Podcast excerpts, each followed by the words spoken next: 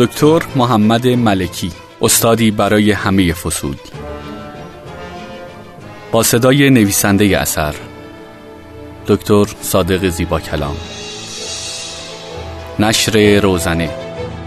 بعد از جلسه کتاب پاسی از شب طول کشیده بود و با اینکه می‌دانستم ملکیت دستم براشفته و عصبی است ولی باز رفتم پیشش. تا گفتم آقا یک مرتبه مثل یک بشکه بارود منفجر شد. گفت حالا گوش کن آقای فیلسوف من نمی‌تونستم تو اون جمع جواب تو رو خیلی بدم. من نمی‌تونستم در جمع بگویم همه آن حرفای قشنگ معرفتی و فلسفی و متامعرفتی که می‌گفتید از روی ترس بود. همه آن سغرا کبراهای فلسفی و لیبرال معابانه که ردیف می‌کردید برای این بود که تحسن را به صورت آبرومندانی جمعش کنید. حالا یا حوصلتان سر رفته یا ترسیده اید یا به هر دلیل دیگری. نه برای شما هم نهزت مهمه نه مبارزات مردم مهمه نه این همه آدم که شهید شدن براتون مهمه نه هیچ چیز دیگه. فقط به فکر این هستید که برگردید سراغ کار زندگیتون. اصلا براتون مهم نیست که این همه آدم این همه مردم روی تصمیم شما یک مش استاد حساب کردن برایتان احترام قائل شدن از شما تجلیل کردن گل آوردن شیرنی آوردن ازتون مثل قهرمان تجلیل کردن شما در عوض چیکار می‌خواید بکنید آقای مهندس زیبا کلام شما در عوض دو تا پا دارین دو تا دیگه هم می‌خواین قرض کنین که زودتر فرار کنین و بزنین به چاک. دلتون واسه زن و بچه هاتون تنگ شده. مرگ خوبه اما واسه همسایه. شهادت خوبه اما برای دیگران نه برای شماها. شما استاد دانشگاه هستین. حیفه که شهید بشین. حیفه که تیر بخورین. حیفه باتون بخورین. حیفه گاز اشکاور بخورین. آدم های دیگه باید تیر بخورن. مغزشون توی میدون ژاله بریز کف آسفالت. اما شماها نه. شماها دکترا دارین. شماها پی اچ دارین. شما نباید بمیرین. دیگران باید بمیرن. هیچ وقت ملکی رو اینجوری ندیده بودم. مثل شیر میقرید و امان نمی‌داد. یک مقداری که ساکت شد آن وقت نوبت من شد. اما اشکال این بود که انقدر این مرد را دوست داشتم و آنقدر برایش ارزش و احترام قائل بودم که نمی توانستم به او جواب بدهم. البته خیلی از حرفایش واقعیت داشت اما منم جوابای زیادی براش داشتم. سعی می کردم خودم را کنترل کنم و بر خودم مسلط باشم. ظاهرم ساکت بود اما در دلم قوقا بود. لبانم از هم نمی جنبیدن اما دلم می‌خواست از قفسه سینم بزند بیرون. دلم می‌خواست بگویم من به شما آقا می‌گویم. همیشه به شما آقا گفتم و همیشه هم آقا خواهم گفت. شما برای من همیشه آقا هستین و اتفاقا امشب بیش از هر زمان دیگری برای من آقا بودید. دلم می‌خواست بهش می‌گفتم که درست میگی و من دچار ترس شدم. آره من میترسم. دلم می‌خواست بهش می‌گفتم که خیلی میترسم. آره دکتر ملکی من از مردم میترسم. من از اینکه گاردی ها بریزن ما رو ببندن به گلوله میترسم. من از اینکه ساختمان سازمان مرکزی رو آتش بزنن میترسم. اما دکتر ملکی به من نگو حمله نمی‌کنن. مگه به ساختمان وزارت علوم حمله نکردن؟ مگه نجات اللهی رو نزدن؟ دکتر ملکی من می‌خوام زنده بمونم. این چه ایرادی داره؟ من نمی‌خوام بمیرم. این چه ایرادی داره؟ نمیشه یا دکتر ملکی آدم هم مبارزه کنه هم در این حال نخواد بمیره نخواد به استقبال مرگ بره. دلم می‌خواست به او بگم که من هم دوست دارم مبارزه کنم هم دوست دارم زنده بمانم. کجای این دو خواسته؟ این دوتا آرزو غلط و مانعت و جمع هستند. دلم می‌خواست به او بگویم که آره آقا من از تهدیدات بیشمار سرلشکر خسروداد و سپهبد رحیمی میترسم. نه به این ترسم افتخار می‌کنم نه آن را مایه ننگ و شرمساری هم می‌دانم. یک حس طبیعی است که درونم هست. دلم می‌خواست به او می‌گفتم کاشی مثل شما می‌توانستم نترسم. ولی میترسم دکتر ملکی. کاش مثل شما مرگ را پایان زندگی نمی‌دانستم اما می‌دانم. کاش مثل شما وابستگی به این دنیا نداشتم ولی دارم. دلم می‌خواست از اون میپرسیدم که آقای دکتر ملکی چرا شما مرا محکوم به انتخاب میان مرگ شرافتمندانه در یک سو و در سوی دیگر زنده ماندن و زندگی غیر شرافتمندانه می کنید چرا من به واسطه داشتن احساس میل به زنده ماندن و زندگی و در مقابل ترس از مرگ بایستی احساس عذاب و وجدان و گناه کنم؟ چرا تمایل به زندگی و گریز از مرگ را برای من مثل یک انتخاب رزیلانه و ناجوان مردانه درآورده اید؟ چرا پای خدا رو وسط می‌کشید؟ خدا اگه خیلی دلش می‌خواست که من از مرگ از تهدیدات بیشمار خسروداد و سپهبد رحیمی و ساواک نترسم منو هم مثل دکتر ملکی خلق می‌کرد. در من آنقدر ایمان تقوا ایجاد می‌کرد که از پدرجد ارتش بود اساری خسروداد رحیمی شاه و ساواک هم حساب نبرم. اما من اما برعکس من را جوری خلق کردی که با همه وجود از خسروداد و سپهبد رحیمی میترسم. آره آقای دکتر ملکی من از اینا میترسم. آیا خیلی برای خدا سخت بود؟ آیا خیلی برای خدا دشوار بود که یک ذره از ایمان و تقوای شما را به من می‌داد و در عوض کمی هم از ترس و زبونی من را به شما؟ نمی‌شد خداوند به من آنقدر ایمان می‌داد که به استقبال شهادت بروم و از مرگ کراسی نداشته باشم.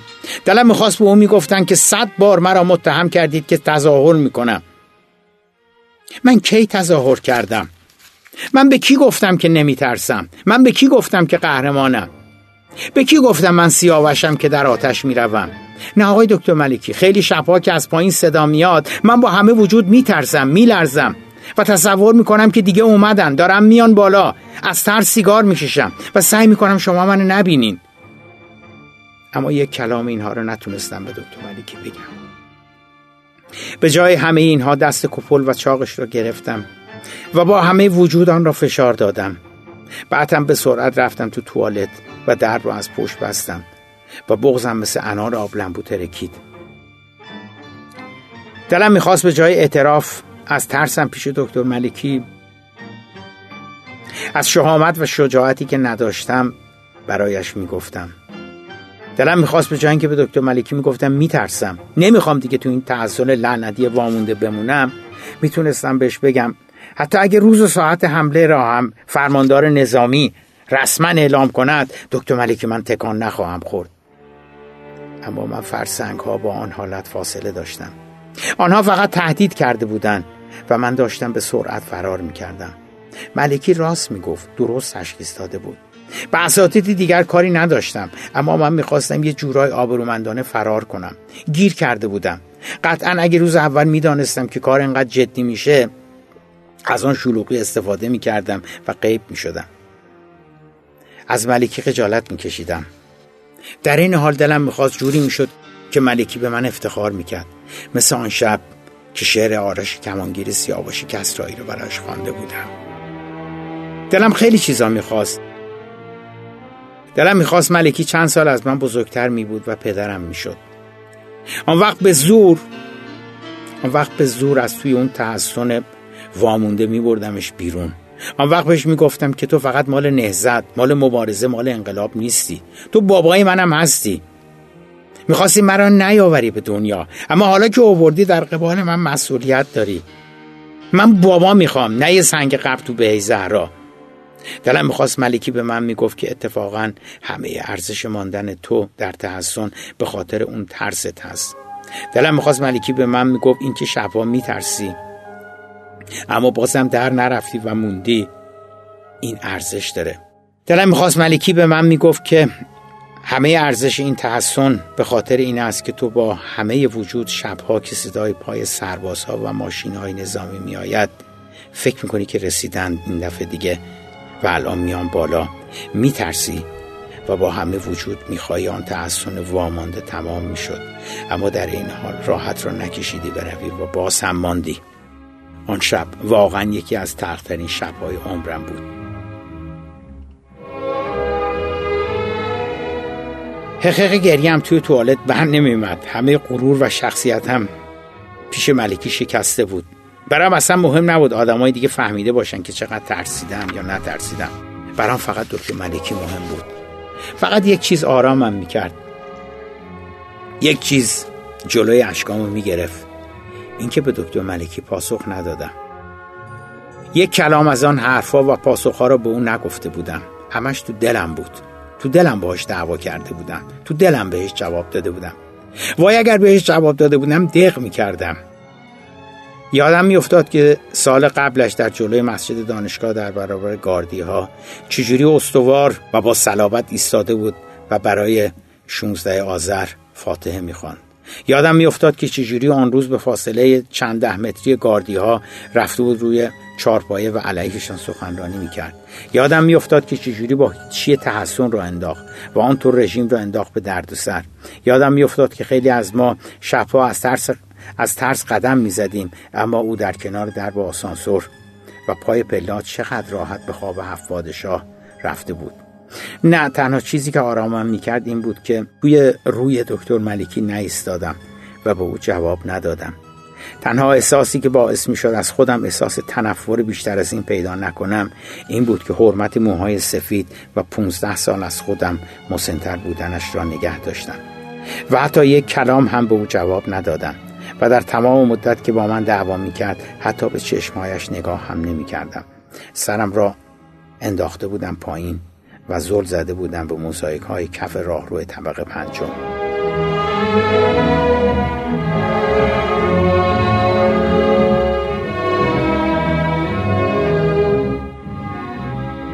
فردای آن روز حدود ده 15 20 نفری از اساتید رفتن.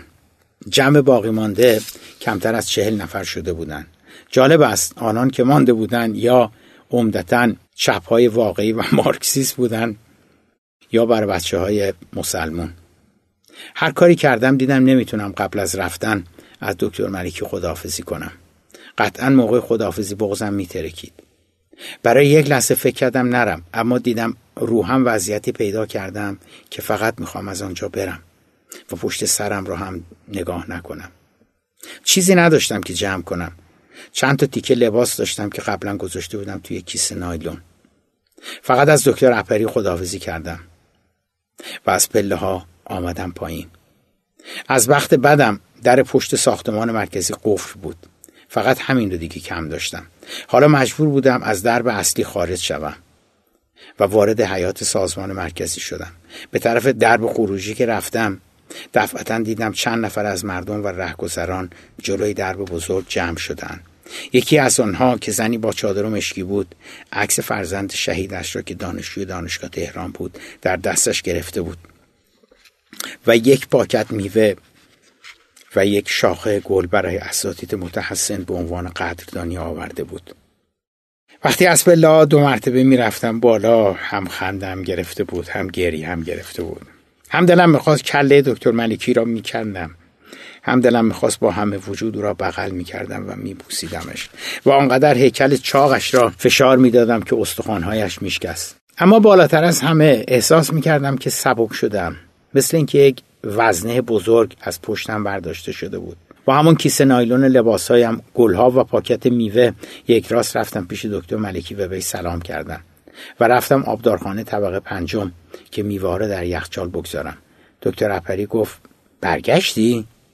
گفتم نه آمده بودم میوه رو بگذارم توی یخچال و گلها رو بگذارم توی پارچه آب که خوش نشن. مانده بودم با ملکی چیکار کنم که خودش مسئله را حل کرد. آن شب ته راه رو نشسته بود و با دکتر پاکدامن و یکی دو نفر دیگه صحبت می‌کردن. رفتم پیششان و گفتم آقا چای بیارم براتون؟ و ملکی قبل از همه گفت اگه زحمتی نیست یه کمرنگ برای من بریز. اتفاق خاص دیگری نیفتاد. تا به تدریج فکر پایان دادن به تحسن به گونه جدی برای ملکی و دیگران هم به وجود آمد. علتش هم این بود که با استعفای دولت نظامی ارتش و دستاری و روی کار آمدن دولت دکتر شاپور و بختیار در اوایل دیماه شرایط سیاسی در بیرون به گونه تغییر یافته بود که ملکی و شماری از اساتید دیگر ترجیح می‌دادند در بیرون فعالیت داشته باشند. با انتصاب بختیار به نخست وزیری شرایط سیاسی کشور به سرعت در حال تغییر و تحول بود.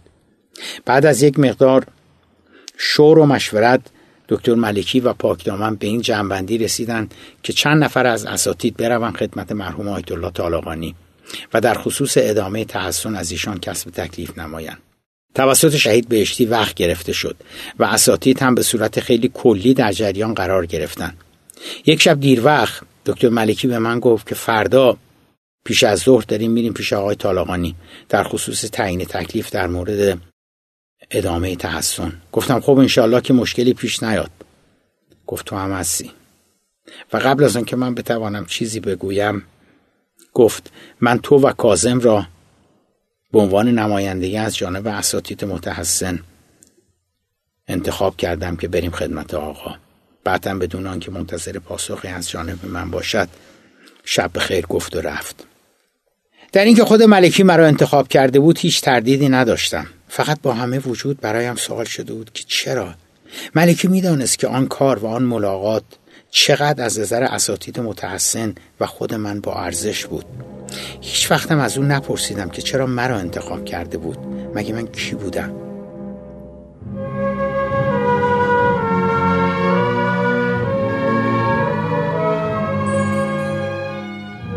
حدود ساعت ده صبح بود که سه نفری راه افتادیم از درب پشت ساختمان سازمان مرکزی که در خیابان 16 آذر است خارج شدیم.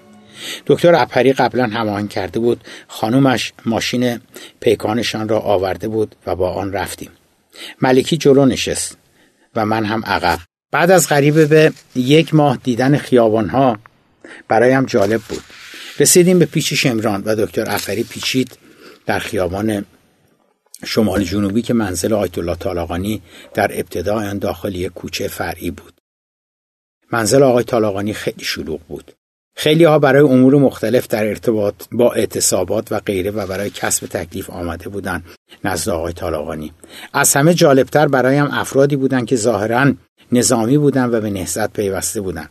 برخی حتی لباس نظامی به تن داشتند.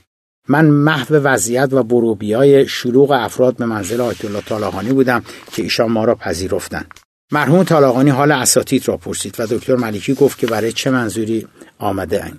آن مرحوم اندکی فکر کردند و بعد به آقای دکتر ملکی گفتند که آقای ملکی شما چرا خودتان به همراه همکارانتان که متحسن شده اید دانشگاه را باز نمی کنید خود اینکه شما از دولت می خواهید که دانشگاه را باز کند به معنای آن است که دولت رو به عنوان یک نهاد قانونی به رسمیت می‌شناسید. خودتان بروید دانشگاه رو باز کنید و کنترل آن را هم خودتان به دست بگیرید تا تکلیف رژیم شاه روشن شود. البته این را بگویم که در آن تاریخ شاه هنوز از کشور خارج نشده بود. کارمان تمام شد. هنگام خداحافظی به سمت آقای طالقانی رفتم و سعی کردم دستشان را ببوسم. او دستش را کشید و به جای آن صورتم را بوسید. ملکی به شوخی به من گفت حق باز. در خیابان انقلاب مردم زیادی به صورت پراکنده در پیادهروها پخش بودند. جلوی دانشگاه مملو از نیروهای نظامی بود. نظامی ها نمیگذاشتند کسی از پیاده جلو دانشگاه عبور کند. همسر دکتر اپری منتظرمان بود. ماشین را به او دادیم. ملکی به شوخی به او گفت که شوهرتان را سعی و سالم امروز فردا تحویلتان خواهم داد. از همان در به پشت بازگشتیم به طبقه پنجم محل تحسن. قرار شد که طبق معمول شب بعد از شام گزارش بدهیم و اساتید تصمیم گیری کنند. آن شب جلسه من تا دیر وقت به درازا کشید. تقریبا همه با راه حل پیشنهادی آقای طالقانی موافقت کردند. یکی دو تن از اساتید فقط نگران تبعات حقوقی قبول مسئولیت برای گرداندن دانشگاه بودند. ملکی توضیح داد که کار ما در حقیقت مدیریت دانشگاه نیست بلکه باز و بسته کردن درب دانشگاه به روی مردم و برگزاری تظاهرات سخنرانی ها و این گونه امور خواهد بود. قرار شد که محل باشگاه دانشگاه را به عنوان ستادمان درآوریم و از آنجا انتظامات دانشگاه را بر عهده بگیریم. پیشنهاد شد که یک کمیته موقت برای انتظامات تشکیل دهیم و مسئولیت آن هم بر عهده دکتر ملکی باشد. اما او نپذیرفت و گفت کارهای دیگری دارد و نمی‌تواند منظما در دانشگاه حضور داشته باشد. به هر حال قرار شد که یک جمع مشخصتری داوطلب بشوند و ضمن که هر روز در دانشگاه میآیند امور را زین نظر داشته باشند. و اگر مسئله پیش آمد با دکتر ملکی و مسئولین دیگر سازمان ملی دانشگاهیان هماهنگی صورت گیرد. و بالاخره با توجه به شناختی که اساتید از همکاران خودشان در دانشکده های مختلف داشتند و کمک گرفتن از دانشجویان امور دانشکده ها را هم زیر نظر داشته باشیم. قرار شد که نخستین دانشگاهی که بازگشایی می شود دانشگاه تهران باشد و از قبل مردم گفته شود که در یک روز معین و ساعت معین اساتید متحسن به اتفاق مردم دانشگاه تهران را باز می نمایند. برای رسمیت بخشیدن هرچی بیشتر به بازگشایی قرار شد که از مرحوم آیت الله طالقانی دعوت شود دکتر ملکی گفت که ترتیب آوردن آیت الله طالقانی را بر عهده می‌گیرد به علاوه پیامی هم از سوی مرحوم امام خمینی از پاریس توسط شهید بهشت یا آقای هاشمی رفسنجانی یا استاد متحری قرائت شود. و بالاخره قرار شد که اساتید متحسن هم یک بیانیه بدهند. و یکی از آنان در روز بازگشایی آن بیانیه را قرائت نماید. همه نظرشان آن بود که بیانیه را دکتر ملکی قرائت کند. اما دکتر ملکی به جای خودش دکتر خسرو شاهی را کاندید کرد بعد هم خیلی قرص و محکم گفت بیشترین صلاحیت را در آن جمع دکتر خسرو شاهی دارد هم به واسطه برادرش هم به واسطه سالها زندان و شکنجه های سنگینی که تحمل کرده متن بیانیه را هم قرار شد دکتر اپری، دکتر پاکدامن و دکتر اردوان داوران بنویسند. دو روز بعد یعنی در روز 23 دی ماه روز بازگشایی بود. ساعت 9 صبح قرار شد اساتید از همان ساختمان سازمان مرکزی حرکت کنند و بروند به سمت درب اصلی از آنجا وارد دانشگاه شوند. آن روز از نخستین ساعت اولیه صبح از چهار گوشه تهران مردم به سمت دانشگاه به حرکت درآمده بودند. حدود نزدیک ساعت به هشت صبح عملا حد فاصله میان میدان انقلاب تا چهارراه ولی از جمعیت موج می‌زد. هزاران نفر جلوی درب سازمان مرکزی جمع شده بودند با انبوه حلقه های تاج های بزرگ و کوچک برای متحسنین. من دست ملکی را گرفته بودم و با هم می آمدیم پایین. استقبال مردم و حلقه های گل که برای اساتید آورده بودن باعث شد شماری از آنها گریه کنند. باورم نمی‌شد وقتی ملکی دستش را از دستم کشید بیرون که اشکهایش را پاک کند با آستین کاپشنش اشکاشو پاک کرد قبل از حجوم جمعیت به سمت ما و از هم جدا شدنمان. ملکی برای یک لحظه برای یک لحظه کوتاه مرا در آغوش گرفت و گفت می‌دونی صادق چیه؟ اتفاقا همه ارزش این تحسن به خاطر اون ترسی بود که تو داشتی. اتفاقا ارزش کار تو ارزش تحسن تو خیلی بیشتر و بالاتر از مال من بود. چون تو علا رقم این که میترسیدی موندی. انقدر مرد بودی. و شهامت داشتی که گفتی میترسم. اما لنگون لنگون وایستادی در حالی که اشکایم را من هم با آستین کاپشنم پاک می‌کردم سعی کردم ملکی رو در آغوش بگیرم و با همه وجود او را به خودم فشار دهم. اما سیل جمعیت او را با خودش برد. در یک لحظه دانشجویان او را بر روی دوش گرفتند و چندین حلقه گر به گردنش آویخته شده بود. ملکی در حالی که سعی می‌کرد از دوش آنان پایین بیاید مثل قایقی که امواج او را با خود می‌برند از من دور شد.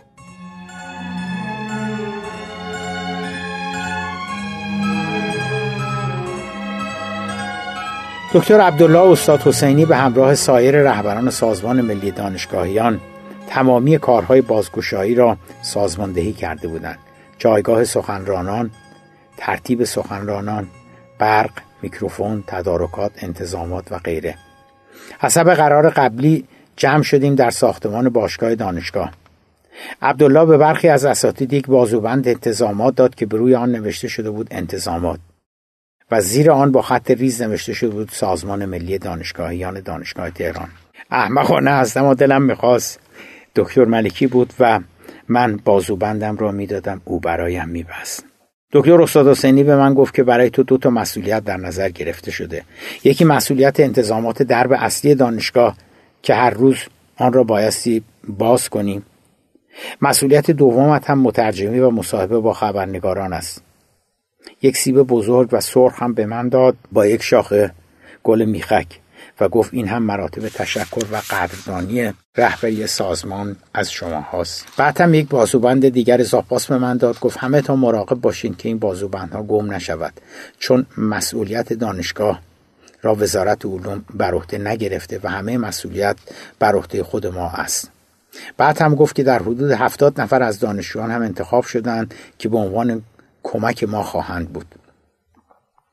سخنرانی های اصلی در زمین چمن دانشگاه یا همان زمین نماز جمعه فعلی برگزار می شود و مجوز سخنرانی فقط از جانب رهبری سازمان داده می شود.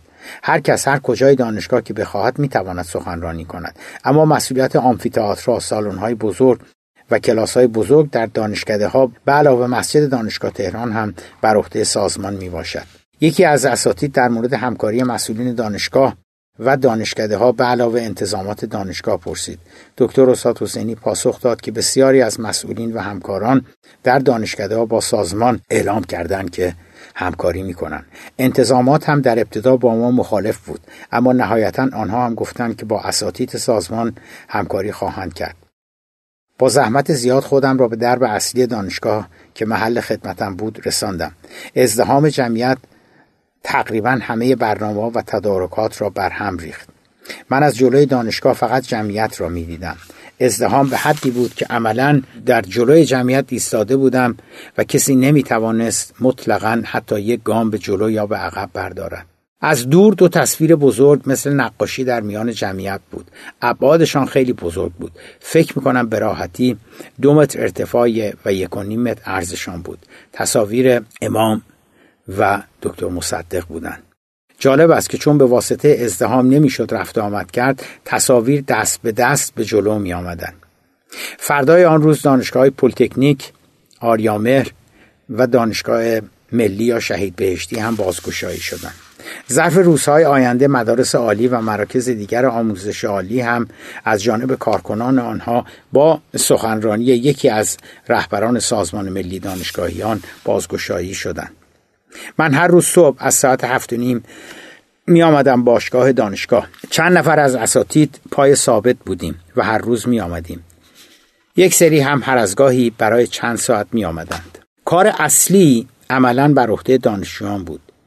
چپ ها و مذهبی ها هر کدام در دانشکده ها برنامه های سخنرانی ها و تقسیم بندی زمانی آمفیتئاترها و سالن ها را برنامه ریزی می کردند.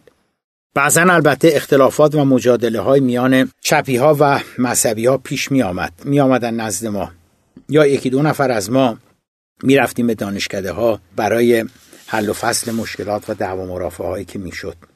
یک مسئله مهم نظافت دانشگاه بود هر روز از ساعات اولیه یعنی حدودا 8 9 صبح تا نزدیکی های ساعت 6 عصر صدها هزار نفر به دانشگاه تهران می آمدن. به علاوه هزاران برگ اعلامیه و غیره در سطح دانشگاه پخش می شد. جدای از حضور مردم به صورت متفرقه و انفرادی هر روز شمار قابل توجهی از کارکنان سازمان ها و ادارجات دولتی همچون هیئت های سینه زنی از درب اصلی وارد دانشگاه می شدن و پس از یک دور کامل از دانشگاه خارج می شدن. دهها خبرنگار، روزنامه‌نگار و فیلمبردار خارجی در دانشگاه بودند. به علاوه بعضا کارکنان سازمان های نظامی و خود نظامیان نیز با پلاکارد به صورت دست جمعی و غالبا در قالب تظاهرات و راهپیمایی به دانشگاه می آمدند.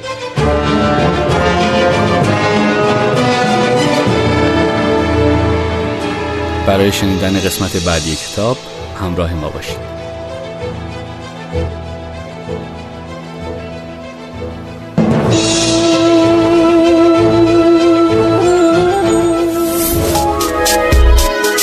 شنوتو سرویس اشتراک گذاری فایل های صوتی www.shenoto.com